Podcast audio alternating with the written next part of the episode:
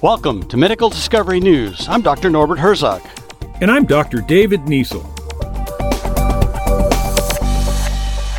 In medicine, artificial intelligence is already being used in a variety of ways. It is being used to screen tissues and images for cancer cells.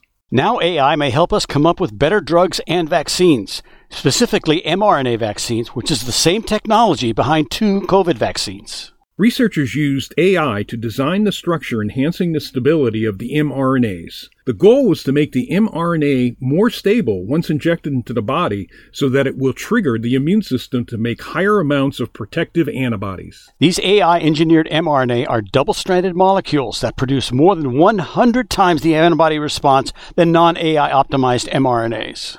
The shelf life is also longer, and the same approach could be used to design vaccines for a wide range of diseases, including ones that fight cancer. In another study, AI networks were trained on databases with thousands of protein sequences to create antibodies that bind to their targets better. This led to some antibodies that were better at binding to SARS CoV 2, Ebola, and the flu virus. That means they're more efficient at helping the immune system launch a robust defense against these threatening diseases. Scientists now speculate this generative AI approach can go beyond improving existing antibodies to design new ones to fight deadly viruses. That would be helpful in dealing with a future that's bound to include unpredictable pandemics.